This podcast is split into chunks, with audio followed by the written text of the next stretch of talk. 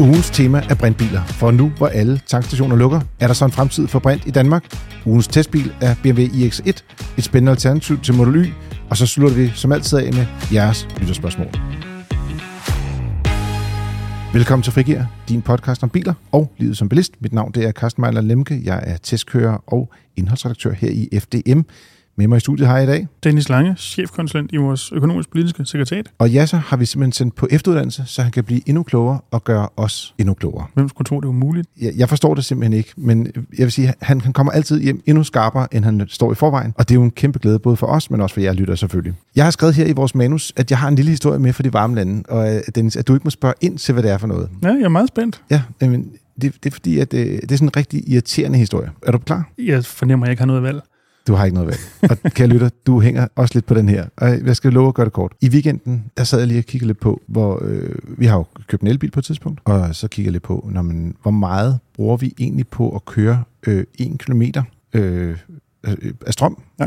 I øjeblikket, der er det sommer, der kører vi mindst 6 km per kilowatt-time. Så kigger jeg lige på, hvad jeg betalte for at lade her i weekenden. Det var 50 øre. Mm. Så vi er nede sådan slag på tasken 7-8 øre per kilometer i øh, energiudgifter. Det er øh, det, man næsten kunne kalde ingenting. Det er næsten ingenting. Og hvis man prøver at regne det om, jeg kan ikke engang huske, det var sådan noget med uh, exceptionelt langt uh, kilometer på literen tal, mm. uh, hvis man sammenligner med, hvad, hvad det kan sige, en bil skulle køre på benzin for at kunne modsvare den samme omkostning med benzin til 13 kroner literen. Ja.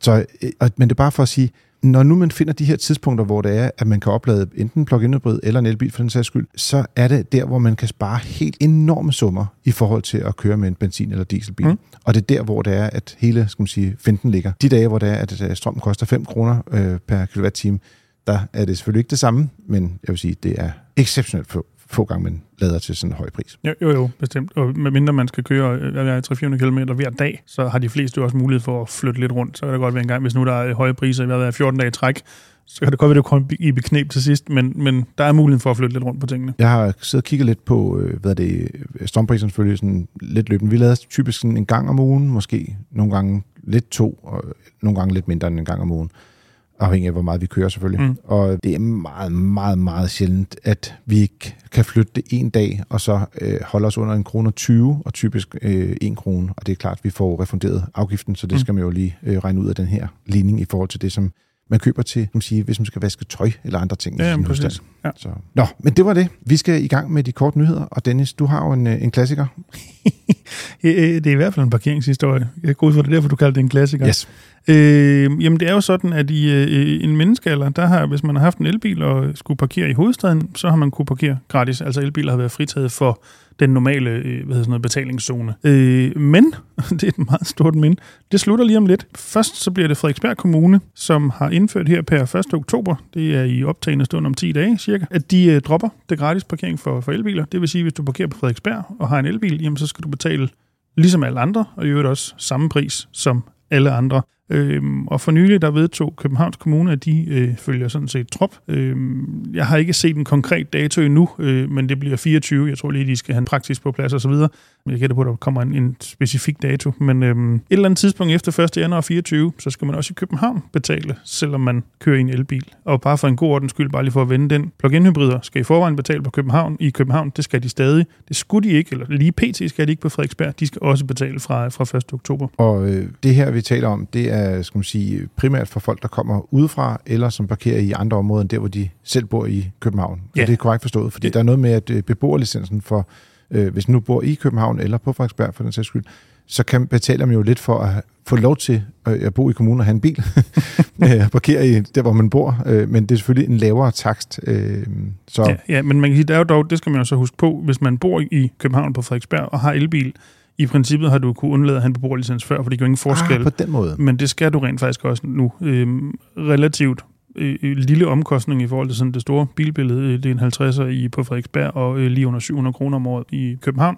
Øh, men, men man skal bare huske, at det skal man altså også. At man kan ikke, ikke gøre noget, så øh, får man i hvert fald afgifter i forruden.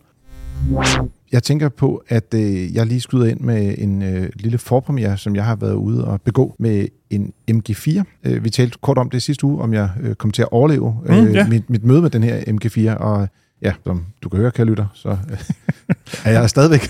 Så, øh, og jeg kan både bevæge mine fingre, mine arme og mine fødder, så alt er godt. Øh, de øh, præsenterede øh, en ny, eller faktisk to nye varianter af deres øh, mellemklasse elbil. Ja, det er det vel. Det kan man godt kalde den. Golf-agtig størrelse. Golf-agtig størrelse. De har en intropris, skal man sige, for den billigste variant, der hedder 230.000. Og så når vi går hen til de her to nye topmodeller, så er prisen 300.000 kroner. Og da jeg hørte, at den kostede 300.000 kroner, var jeg næsten i hvert fald ned af stolen. Mm. Ikke mindst fordi til at starte med, at den ene version, sådan en langrække video udgave, der kører 520 km på en opladning, Ja. og har et ret stort batteri. Det synes jeg faktisk var en meget skarp pris. Det er cirka 60.000 billigere end en Volkswagen ID3, som jo er en konkurrent. Mm. Øh, om det er en lidt større bil, men, men trods alt, Er det samme øh, ja, klasse, eller sådan noget hedder nu om dagen? ja, den, den har lidt kortere rækkevidde, øh, end, end Volkswagen har, men trods alt derhen af. Mm.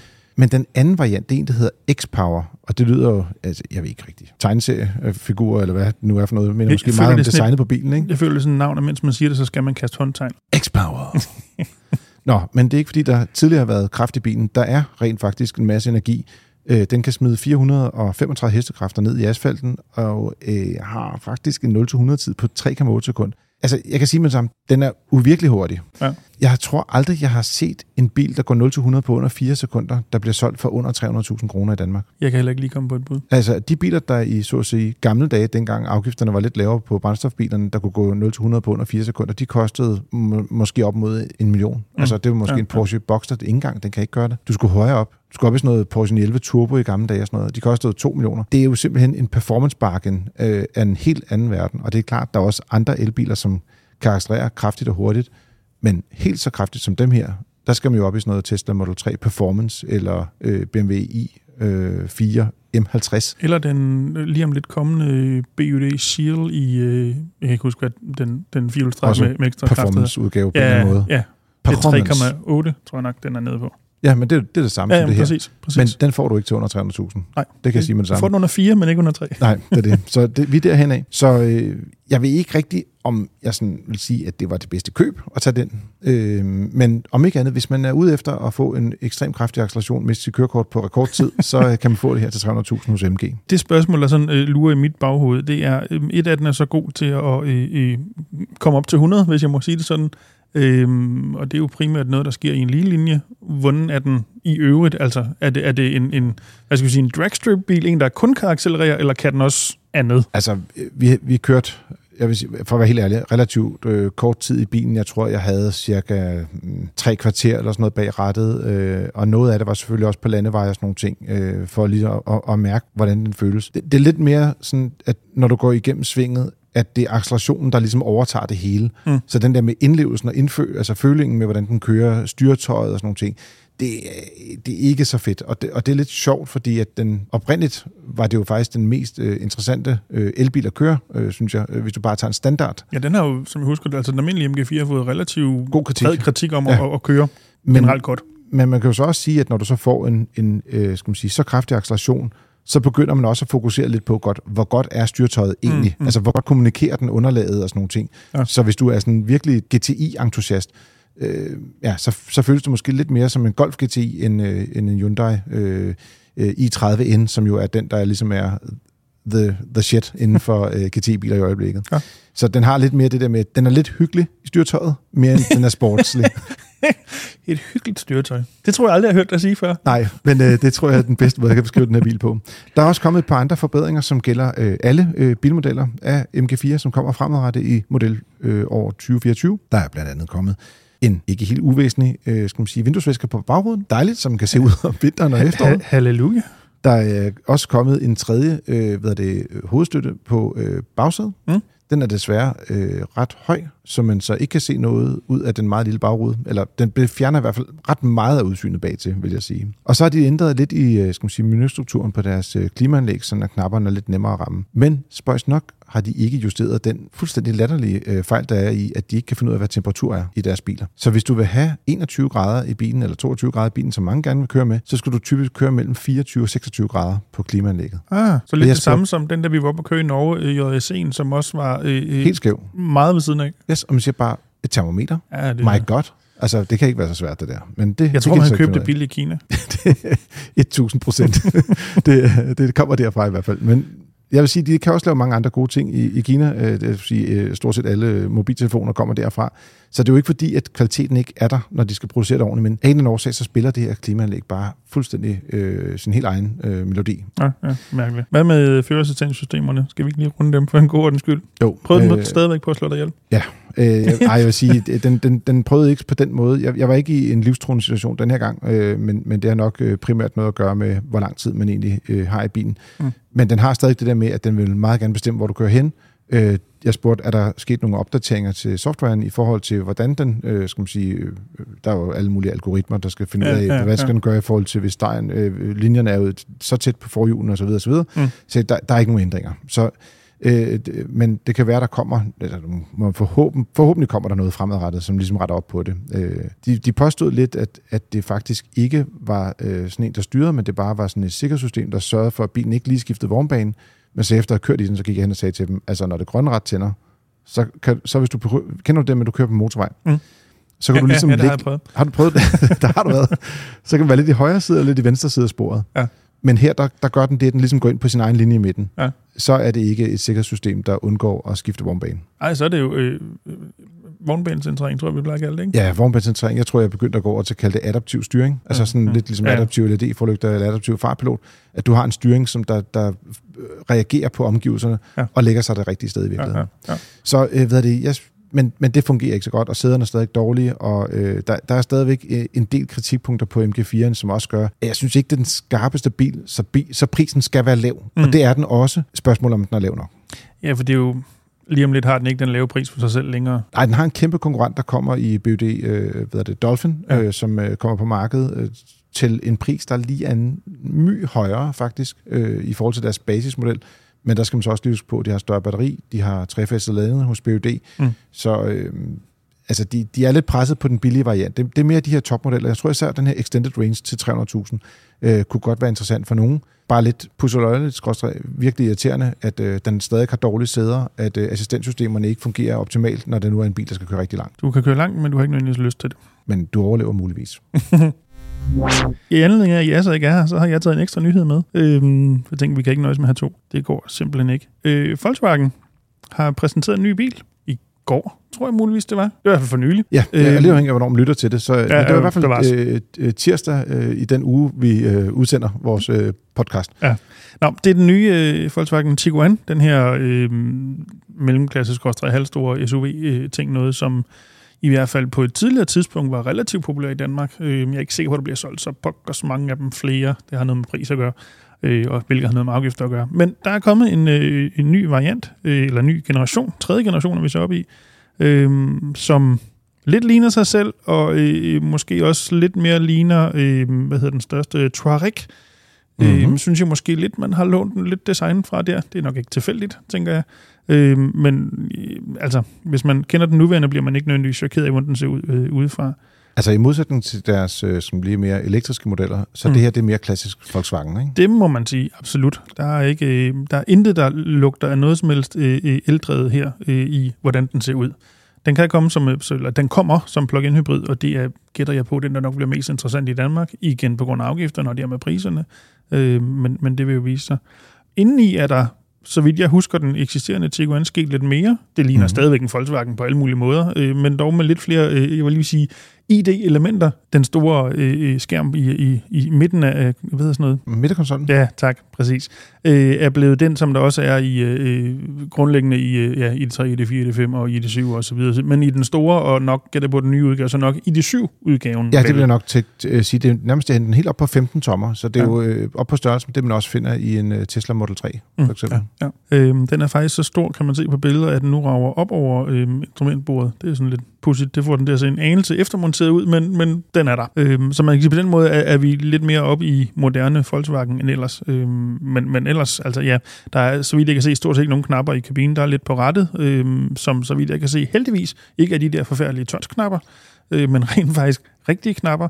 Men bortset fra det, så bliver det svært at finde ret mange knapper i, øh, i kabinen, så det hele det foregår op øh, på skærmen. Men igen, det, det bringer den ind i en moderne Volkswagen indvendigt. Præcis. Og, og de har netop øh, prioriteret at få de her øh, trykknapper i rettet. Det har deres direktør sagt.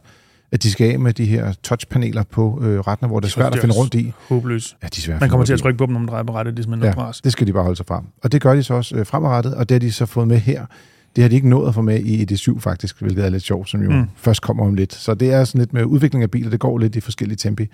En anden sjov detalje, det er, at øh, gearvælgeren, øh, den er rykket op, så den sidder samme sted som på ID-modellerne, altså øh, derovre, hvor man øh, normalt skulle betjene blinker, øh, ikke blinkarmen, det hedder vinduesviskerne. Ja, ja. Så den sidder om bagved i højre side. Der kan man sådan lige øh, få, få fat på den. Det, jeg tror, det bliver meget interessant, men det, som øh, der virkelig rykker her, det er, at der er kommet en plug-in udgave nu med øh, 272 heste. Det skulle der næsten også til, når det er sådan en stor, tung bil, Mm. hvor den har fået et øh, markant større batteri, øh, hvor det er, at man kan lade med tre faser, ligesom på en elbil. Mm. Og så får du også en rækkevidde, som øh, går op til øh, cirka 100 km. Det vil sige, man skal nok forvente øh, 80-90 i realiteten. ja, men det er da også øhm, Det er meget. brugbart, hvis jeg må bruge det udtryk. Altså, det, det gør en forskel. Jamen også det der med, at du rent faktisk kan lade den øh, kraftigt, gør så også, at man også kan bruge den og måske lade lidt mere, end man ellers ville gøre. Ja. Øh, og der er også en mulighed for at få DC-opladning, eller det man nok kan kalde hurtigladning, øh, på, på farten øh, med op til 50 kW. Så det, det er der også nogen, der bruger rundt omkring. Tror vi på, at din bil kommer til at blive solgt? Og jeg Ja, ved godt, ja. svaret afhænger af utrolig meget, hvad den kommer til at koste. Ja, altså der er jo sådan en, en indikation af, at plug-in hybriden måske kan starte omkring øh, 500.000 kroner. Godt nok også mange penge. Det er mange penge, og, øh, men det er jo også en ret stor bil, øh, og, og man kan jo sige, at generelt set har plug-in hybriderne bare en, en kæmpe udfordring i forhold til elbilerne, der er helt, øh, ikke helt afgiftsfritaget. Det her prisleje selvfølgelig,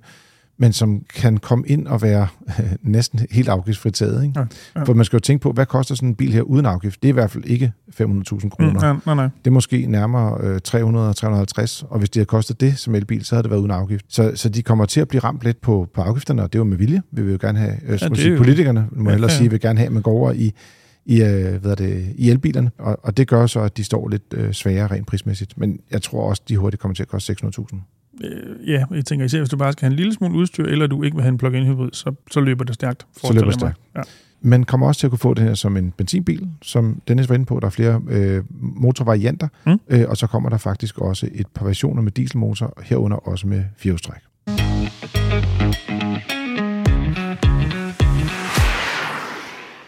Denne uges tema, det er brændstationer, der lukker i Danmark, og hvilke konsekvenser det kan have, både for, for dem, der har bilerne, men også lidt på, hvad der kan ske for, for bilerne på lidt længere Mm. sigt. Ja. Øh, vi kommer ind med vores øh, bud her fra, fra Frigge af, øh, men Dennis, du har også lige talt lidt med vores øh, juridiske head of office, øh, Lennart Fogh, øh, Ja, ja. og ham skal vi vende tilbage til lidt senere. Men lad os lige starte med at sætte scenen. Der findes utrolig mange digitale herrer ude på de sociale medier. En af de her herrer er meget stor fan af brintbilen. Man kan se, hver gang nogen, der skriver øh, et eller andet om en elbil eller et eller andet om en benzinbil, siger det, Hvad med brint? hvad med brint? Hvornår kommer brint?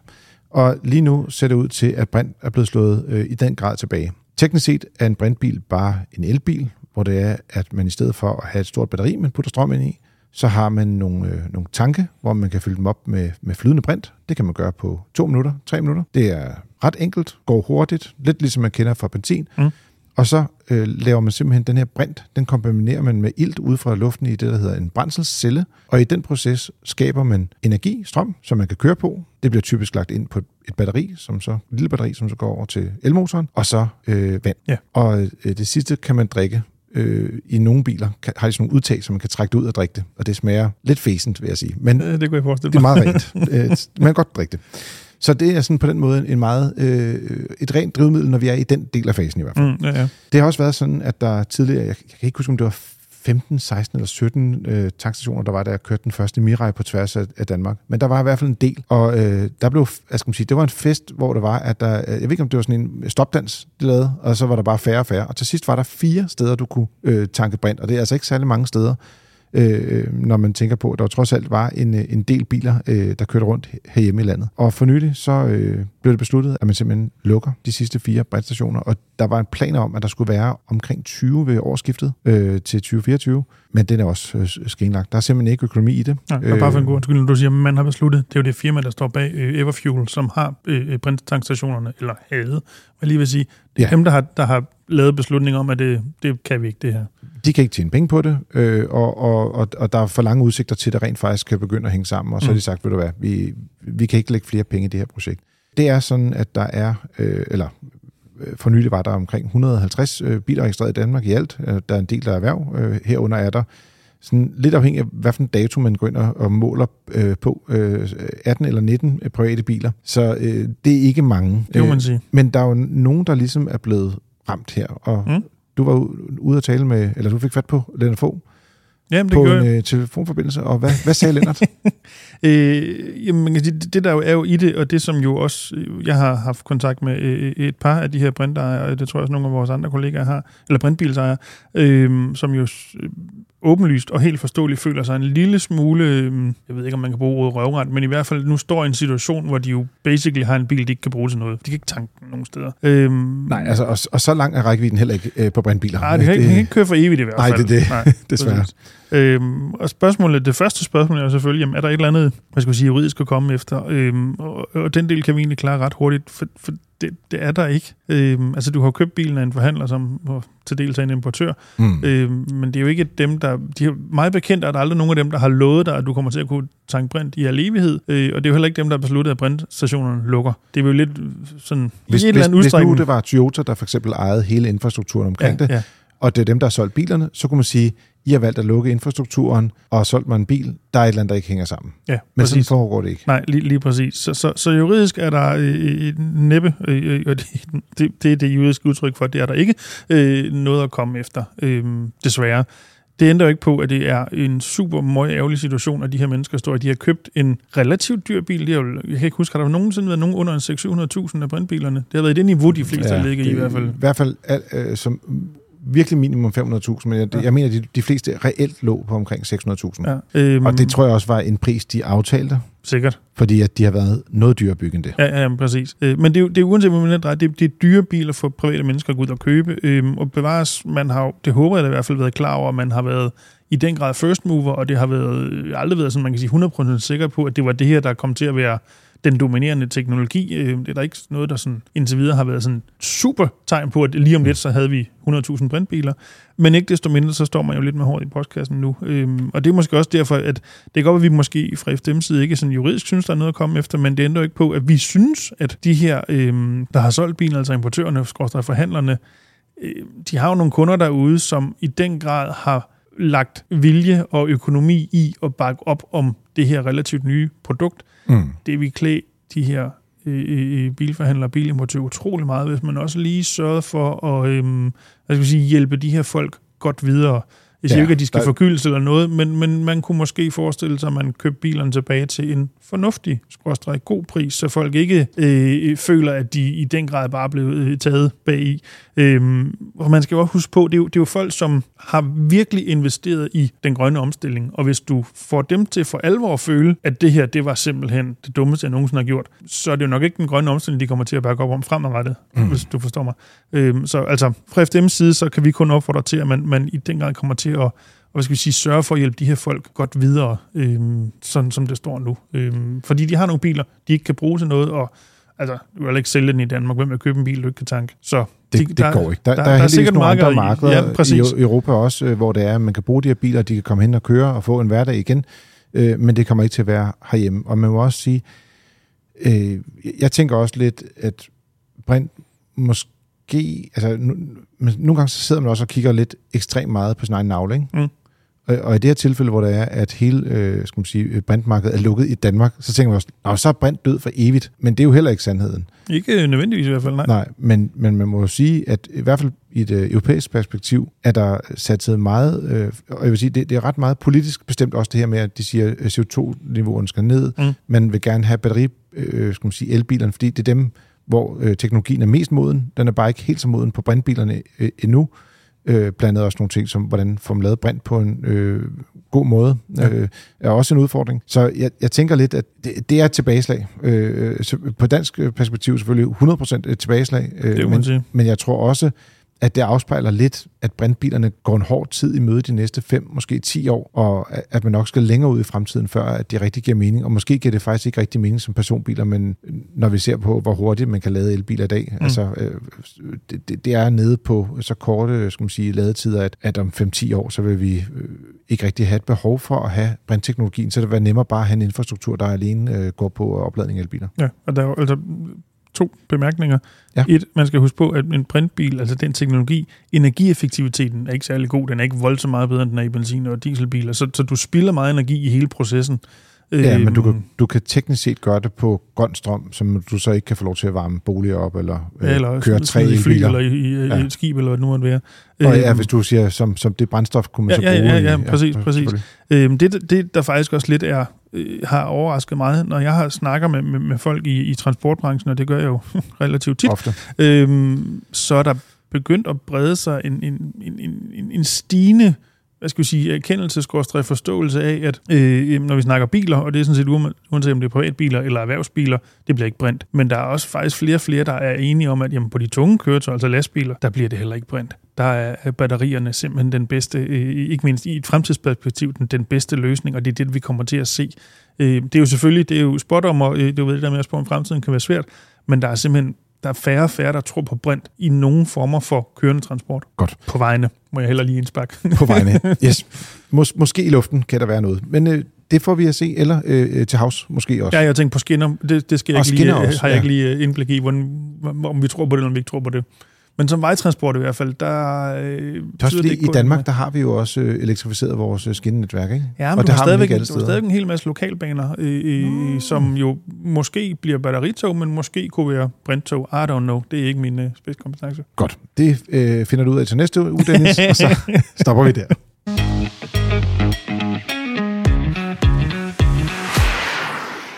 Ugens testbil er en BMW iX1. Vi har været ude og køre i en variant, der hedder M-Sport med firehjulstræk med øh, 313 hestekræfter og en pris på lige over 500.000 kroner. Man kan faktisk få øh, den samme model med mindre udstyr til 464.000 kroner, og dermed ender vi et sted, hvor det er, det er en lille smule dyrere end det, som Tesla udbyder, og så kan man altid begynde at slås om, hvad udstyr der skal være i en bil. Udfordringen med modellen her er, og det er lidt ærgerligt, at jeg så ikke er her, fordi så vil han blive rigtig glad lige nu. Men Mhm. den har et relativt lille batteri. Ja. Det er på, øh, på 55, øh, undskyld, 65 øh, kWh netto, og det giver bilen en officiel rækkevidde på 435 km. Jeg har selvfølgelig været ude og køre en tur i bilen Mm. på motorvej, og vi kunne køre cirka 350 km om sommeren. Så det er pænt, uden at være prangende. Øh, gør også, at den her bil er måske mere sådan en øh, bil øh, nummer to, eller relativt lokal øh, kørende bil, end det er en bil, man skal bruge til øh, at køre pendlerkørsel eller lange ture. Mm. Der vil jeg også sige, at SUV-formen ikke hjælper. Ja, nej, det, Det, det, det, giver det er dårligere øh, Men det er vel økonomi. lidt nogle, både batteristørrelsen, men, men også rækkevidden. Hvad skal jeg sige? Det er lidt nogle tal, som måske var øh, mere normale for et par år siden, eller når vi kigger på konkurrenternes varianter med et lille batteri, som stort set bliver solgt.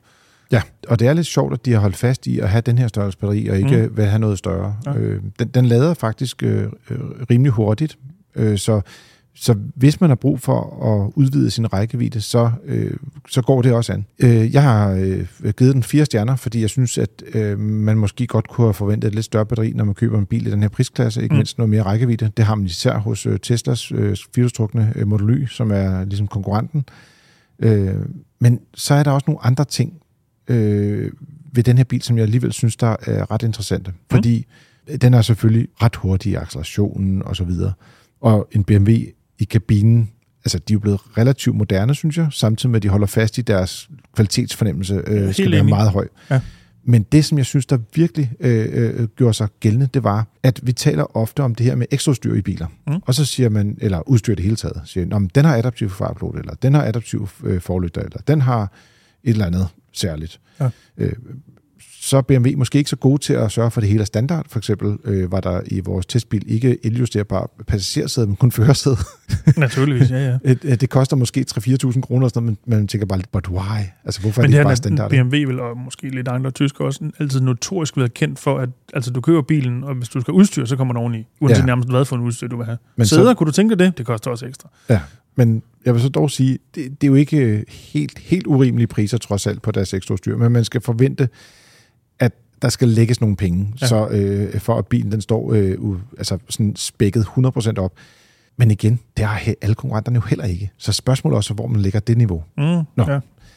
Tilbage til det, som jeg synes, hvis jeg skal sådan sige, den, den vildeste oplevelse på den bil, sådan, hvis man sådan virkelig laver marketerning indkodning, så var det på et tidspunkt, hvor jeg skulle rulle vinduet ned.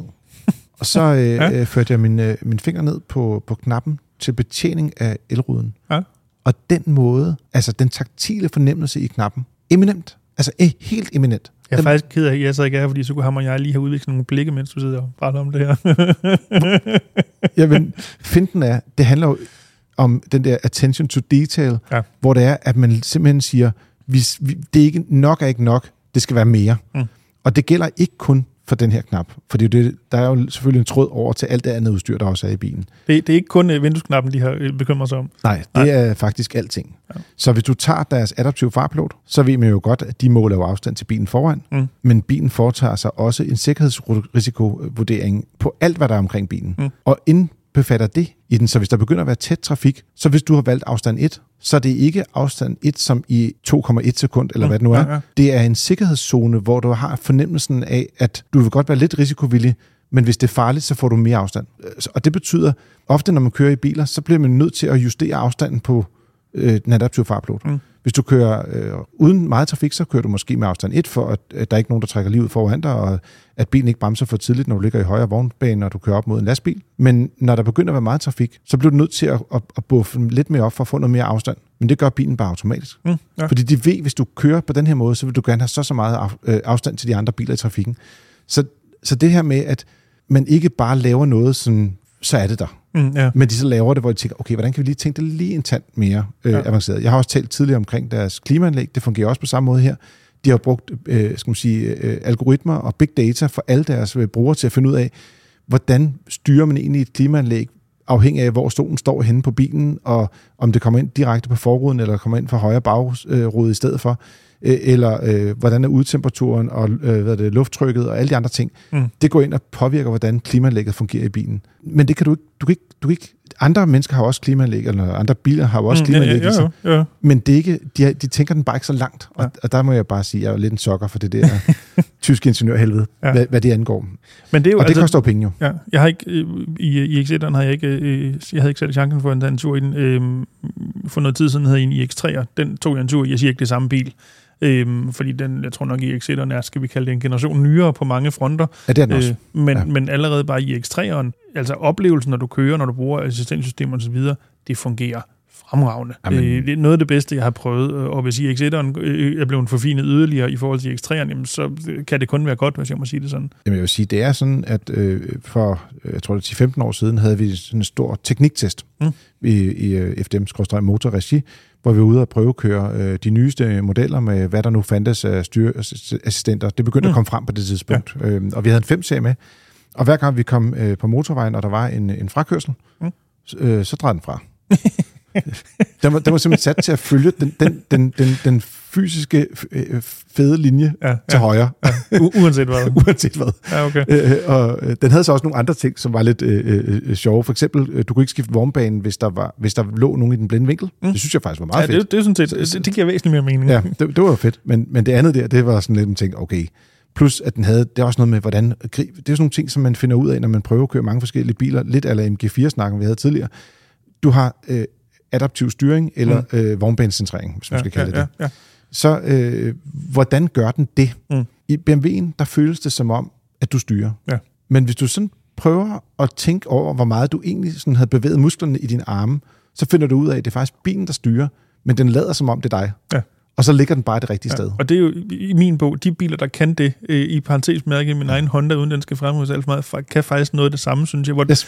du opdager egentlig ikke, at du har styrhjælp. Det er først i det øjeblik, at du slår det fra, eller den slår fra en eller anden mm. årsag, du bemærker, kæft, jeg skal dreje meget på rettet for, altså fysisk øh, bruge kræfter for at gøre det, jeg troede, jeg gjorde lige før. Ja, men Øhm, og det er kunsten at få det til, at du ikke bemærker, at systemet er der. Det bare hjælper dig. det, og det er simpelthen det, som alle må, må stile mod. Man kan også sige, at, at prisen er jo selvfølgelig høj, men hvis du går ind og kigger på en tilsvarende Mercedes øh, EQB, der har øh, nogenlunde samme rækkevidde, Mm. mm. eller øh, Audi har jo også en firehjulstrukken udgave af deres øh, øh, Q4 e-tron, den har så noget længere rækkevidde, fordi batteriet er større, øh, så er priserne på samme niveau. Altså, så det er ikke, fordi den er sådan ekstremt dyr, det er bare øh, mange penge i indkøb, og så er det det med, når først krydseren bliver sat, hvis du vælger det hele til sådan en BMW, så lander den på omkring 600.000. Så, så, så, så er den i hvert fald også betalt. Så har man også ligesom købt bil, ikke? Jo, det må man sige. Det må man Så sige. de bliver selvfølgelig også ramt af, at øh, elbiler, der, der er oppe i det prisleje, de betaler afgift. Der er ikke så lang garanti på bilen. Øh, de har heller ikke en frunk, som man også godt kan lide. Og øh, jeg synes generelt set, kunne man måske godt tænke sig, at det var lidt billigere at købe en luksusbil. Ikke? Det er sjovt nok. det, øh, det, jo, den, øh, den vil jeg gerne melde med på. Det synes jeg altid godt, man kunne tænke sig. Men øh, de har nu også øh, lanceret sådan lige efter, at øh, vi havde haft den til test, og jeg faktisk havde skrevet min anmeldelse, så kom der et par dage efter, øh, så jeg lige kunne nå at, at, at tilføje det. Øh, en, en basisudgave af den her bil, fordi det er jo øh, med firehjulstræk, mm. og det er jo ikke alle, der har behov for det. Nej, nej, overhovedet ikke. Så der kommer en, en model med, med, hvad skal man sige, med bagstræk, mm. og øh, lige godt øh, 200 hestekræfter, hvilket er lidt interessant, fordi de har tidligere haft, øh, hvad er det, varianter med, jeg mener det er 268 hestekræfter eller sådan noget, i deres andre biler. Mm. Altså de har sådan en eller anden, øh, eller 278 eller sådan noget, den, men, men en del flere hestekræfter. Den, den har lige 204 hestekræfter, som jeg kan forstå på det. Men den har de så ikke valgt at bruge. De har valgt at tage en, så at sige, den er lidt mindre kraftig øh, motor, øh, mm. som man også ser stort set øh, alle andre elbiler har i, i det her segment. Og det giver så en rækkevidde på 475 km i stedet for, så øh, noget længere rækkevidde i forhold til den originale og så begynder den at ramme øh, lidt mere rent ind, som for eksempel, uden i sammenligning, men, men bare for at sige i størrelsen, en BUD A23 mm. øh, eller en Kia Niro EV. Øh, det er biler, der har samme størrelse batteri, samme rækkevidde, øh, og, og som selvfølgelig er øh, billigere og øh, dårligere kvalitet og ikke føles lige så lækre. Men her der kan vi formentlig øh, forvente en startpris på omkring 400.000 kroner øh, fra BMW af og så dertil nogle krydser, så lad os sige, måske 450.000, så kommer man nok til at have sådan en rimelig pæn bil, uden at den er helt voldsomt øh, mm. ekviperet. Ja, ja. Den får dog lidt mindre skærme, som du bare ser ud, men sådan er det jo altid. Man må betale med et eller andet. Man kan ikke få det hele. det er svært.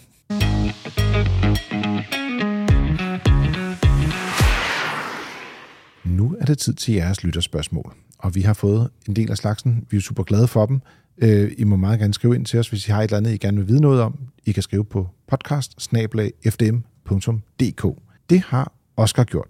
Han skriver, Hej FDM, Tak for en super god podcast. Velkommen tilbage fra jeres ferie. Jeg håber, I virkelig har øh, nyttet på trods af regnen. I har før nævnt en Microlino, skriver han. Og så tænker jeg lidt, har vi, jeg kan, det kan jeg ikke rigtig huske, men det har vi nok gjort øh, på et tidspunkt. Det tror jeg måske, vi har sådan i en uh, kort nyhed eller noget. Det, tror jeg, det, det er sikkert rigtigt. det kan jeg ikke forestille mig andet. Men han spørger, hvad er jeres generelle holdning til mikrobilerne i kategorien L6 og L7? Jeg tænker på biler som, og det her det er ægte biler. Det, det, det, det er ikke bare noget, jeg finder på.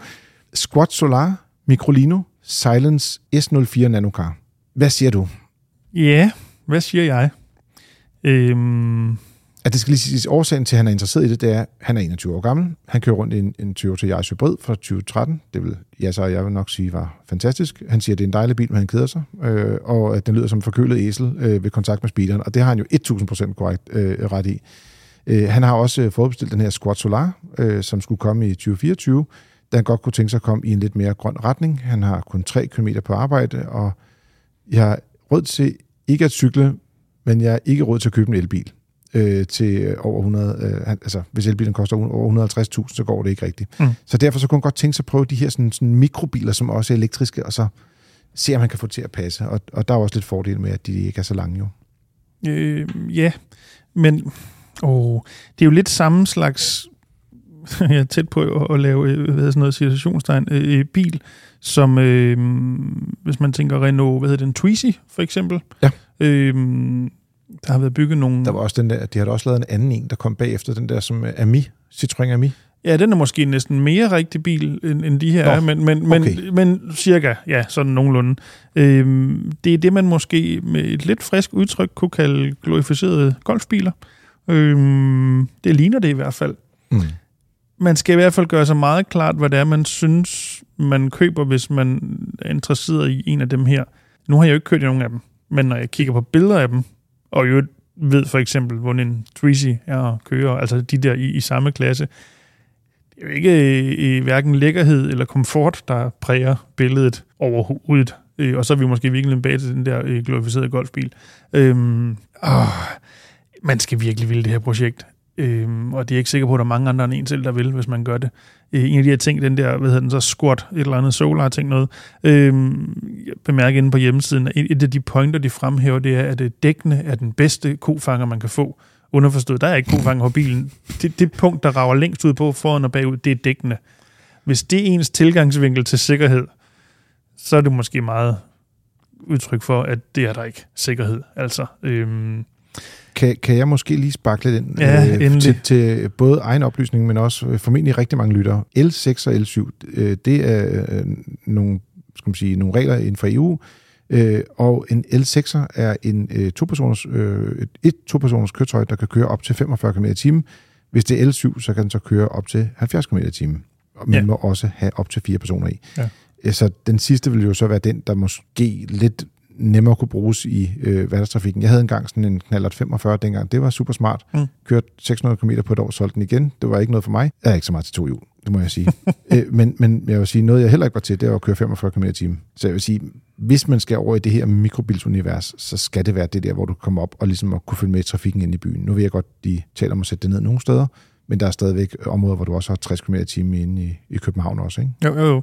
Men og, og det bringer mig måske, måske en lille smule videre til den næste pointe. Øh, hvis vi nu ser udgangspunktet i den her Squat Solar, lad os bare sige, at du vil have 45 km timens udgaven. Så skal du, øh, øh, og det er jo ikke, øh, det er bare sådan en øh, øh, udregning, om jeg så må sige. Øh, jeg ved ikke, hvor den ender nøjagtigt, men hvis du skal have den i Danmark med dansk moms, så er du op og skal give noget, der ligner et sted mellem 85 og 90.000. Det synes jeg godt nok også er mange penge for noget, der ikke kan noget. Altså er, er, er nogle plader på nogle hjul. Øh, du har ikke noget komfort, du har ikke noget udstyr, du har for guds skyld ikke noget sikkerhed. Øh, du er meget, meget langt op på en, hvad jeg vil næsten kalde en rigtig bil. Øh, og det er jo måske bare sådan som par- parentesmærke. Så vidt jeg havde gennemskuet, det vil jeg simpelthen ikke lægge ud på bloggen, hvor det er i sidste ende færdselsstyrelsen, der står for det. Så vidt jeg havde gennemskuet efter de danske regler, de her skal jo indregistreres som en bil, ligesom en øh, mm. ATV, altså en firehjulet øh, motorcykel, også, selvfølgelig. også skal. Øh, ikke fordi det kommer til at gøre den praktiske forskel, det er jo el-køretøjer, så der er ikke øh, afgift på, så på den måde er det sådan set, hvad det er. Øh, men i sådan i... Ja, lige her batteriet er ikke så stort, så fradraget bliver jo heller ikke voldsomt. Nej, nej, nej. Det Så det kan jo godt være, at det kan påvirke det lidt, men, men Ja, okay. måske. det er også en, Måske. billig, det er en, meget, det er en relativt billig konstruktion. Ja, det, det, det ligner det godt nok. Ja. Øhm, jeg tror ikke, at man skal regne med øh, de her, øh, lad os bare sige 90.000 for at sige noget rundt, øh, at man på nogen måde får dem igen, når man øh, skal med den. Og jeg tror heller ikke, at man skal regne med, at man ikke... Øh, man kan sige, at man... Jeg ville ikke føle, at det var godt givet ud. Man kan godt nok få meget fornuftig brugt bil for 90.000 kroner. Så kan godt være, at den ikke er på el. Det vil jeg meget gerne medgive. Men det kan del med også blive dyrt at insistere på el, i, når det er et, undskyld mig, crappy produkt. Øhm, Det er lige før, men hvis nu han øh, godt kunne tænke sig at holde det, øh, skal man sige, den her retning, og jeg ved godt, at øh, der så ikke er tag på, og jeg personligt synes, at knaller 45 er noget af det værste i verden. Men der findes jo også elektriske Mm, ja, øh, ja, motorcykler, øh, og, øh, så kunne man måske gå i den retning, øh, om ikke andet, øh, om, om sommeren. Ikke? Øh, jeg, jeg synes også, de her, når man kigger på dem, så det, det ligner lidt for meget sådan et do-it-yourself-produkt, øh, hvor nogen Mm. har kommet til at, at sætte det til salg på internettet bagefter. Ikke? øh, så øh, Jo, jeg forstår udmærket. Jeg er helt enig. Ja, øh, ja. Øh, han nævner noget, hvis jeg lige husker det rigtigt, øh, om at han synes, det er smart, at de ikke er længere end de er, fordi så kan man holde på tværs øh, i, i P-båsen, når man ikke har så meget plads i byen, for eksempel. Der vil jeg måske bare lige for en god ordens skyld indspark. Øh, det må man ikke. Altså, hvis det, Nej, det er hvis det er en P-bås, der, er- der er i længderetning, må du ikke holde på tværs. Det kan godt Ah. være, at den fysisk kan være der, men du må ikke. men du må ikke. Nej, så du risikerer at få en bøde for det. Så det er Øh. kun, hvis det er, at der er ikke opmarkeret øh, parkering på langs af Nej, der må du heller ikke. Der må Altså, du heller ikke gøre det. nej. Nå, okay, godt. Hvis der er lavet båse, så du holder i vinkelparkering, så må du gerne, men altså, det gør alle andre så også, så, så det gør Ja. ingen forskel. Så hvis du har to biler, kan du parkere dem begge to inde på samme bås? Ja, det må du vel nok, det tror jeg godt. Måske. Ja. Så der er, din, der er din nabo skal købe ind og holde samme sted hver gang. Måske som en form for delebil, så man altid bare kan tage den, der holder yderst. Ja. Øhm, hvis det var mig, hvis jeg må tage det udgangspunkt, så vil jeg sige, det her, det vil jeg simpelthen ikke kaste mig ud i. Det vil jeg ikke bruge mine penge på, hvis det var mig. Øhm, og et, et er fordi, jeg synes, det er dyrt, og det andet fordi, at man skal regne med, at trafiksikkerheden er ikke eksisterende. Og selvom man kun bruger den inde i byen, jo, men lad os så sige, at du kører 45 eller 50 i timen, som man gør inde i byen. Og hvis du bliver ramt af en bus, eller en lastbil, eller en anden bil, og jeg lige vil sige, eller en cykel, øhm, så er det dig, der er crashzonen i den her, det her køretøj. Der er intet, der hjælper dig nogen steder overhovedet. Det er jo også en køretøjstype, som ikke skal crash-testes for at blive godkendt. Så derfor er det heller ikke noget, man Nej. går op i overhovedet, hvor sikkerheds, øh, sikre de er, fordi det er ikke noget, der er vigtigt. Øhm, jeg kan huske for nogle år tilbage, der testede UNCAP nogle af de her øh, øh biler i den her type. Det var jo ikke de samme, for det var nogle år tilbage, så de var der ikke. Men altså bundlinjen var, øh, de her biler, Renault Twizy og så videre, horribel sikkerhed. Altså som i forfærdeligt. Hvis du kører galt, så øh, kommer du til skade, uanset hvad. Og nu er han ligesom, skal man sige, ung og på vej frem i livet. Så jeg tænker også lidt, han kunne godt investere lidt i sin egen fremtid ved rent faktisk at, at få en fremtid ved at vælge en ordentlig bil. Så jeg vil også anbefale at fortsætte i det forkølede æsel. Hold fast i jejsen, øh, måske et par år endnu, og så skal der nok dukke noget op, som er lidt mere økonomisk øh, interessant. Om ikke andet, øh, så kan man rent faktisk godt finde nogle brugte elbiler, øh, skal man sige. Men jeg anerkender, at der er ikke mange i øjeblikket, men, mm, men som kan have en rækkevidde, som er, er ok, og om ikke andet, som også kan lades noget hurtigere, end den her kan lades. Øh, og, og så hvis han virkelig vil have øh, noget elektrisk, øh, måske tage chancen og hoppe på en, en, en, en, en billig Zoe eller en Renault Leaf eller noget af den stil, mm-hmm. øh, hvis han virkelig vil have det. Men, men personligt vil jeg nok øh, lige, lige vente en omgang. Det er lidt for tidligt for de små elbiler i hvert fald, som jeg ser det. Vi har også fået en mail fra Jan fra Odense. Han siger, hej Frigir, tak for en god podcast. I balancerer god og seriøs information med en uformel stemning. Ja, vi forsøger i hvert fald. Han har en Skoda Enyaq fra 2022, øh, købt den i juni måned, og kunne godt tænke sig at have den i 5-6 år i alt. Hvad vil I anbefale i forhold til undervognsbehandling, skriver han. Og så vil jeg sige, når man skal have bilerne i så lang tid, så er vores generelle anbefaling, at vi synes, at man skal tage en øh, rostbeskyttelse på bilerne. Mm. Det er ikke sikkert, at det 100% giver øh, økonomisk mening. Det koster trods alt måske en ja, 4-5.000 kroner for sådan en stor bil at få ja, den rustbehandlet. det er nok meget. Det lov, ja. øh, I det leje. Øh, men om ikke andet, så er man sikker på, at den holder øh, lang tid. Jeg synes også, der er en anden ting, der er, når folk de siger, at jeg forventer at beholde den i xx år, mm. så hedder det altid xx år plus 2-3 stykker. Og der kunne det jo godt være relevant rent faktisk at, at have en rustbeskyttelse, når mm. bilen kommer op og, og bliver mere end 5 år gammel. En lille sidste øh, sidebemærkning det er, at man skal være opmærksom på, at når der taler om en elbil, så er der steder på bilen, man ikke må rustbeskytte. Blandt andet øh, er der noget udluftning, typisk af hvad det, batteriet, øh, der skal holdes fri. Der er også nogle kabler, som heller ikke må øh, rustbeskyttes.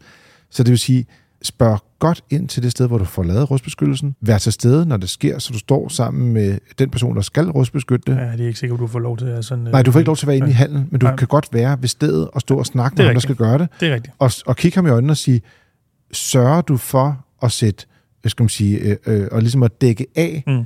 jamen jeg kan godt styre min sprøjte meget præcis, så siger du, godt, så skal du ikke røre ved min bil. Du skal dække tingene af, så jeg er sikker på, at der ikke kommer noget på, fordi der ligger noget dis i luften, når det er, de står og sprøjter. Så hvis man skal være helt sikker på, at det her skal laves ordentligt, mm. så skal de øh, skal man sige, skille bilen ordentligt ad, som man skal gøre, når man laver rustbeskyttelse, og, og lave noget ordentlig afdækning øh, på bilen. Insister på det, fordi det er din bil, der ender med at få en skade på den lange bane. Også selvom du måske kan få en eller anden aftale bag med efter, hvor de skal rense den og sådan nogle ting. Det bliver aldrig det samme.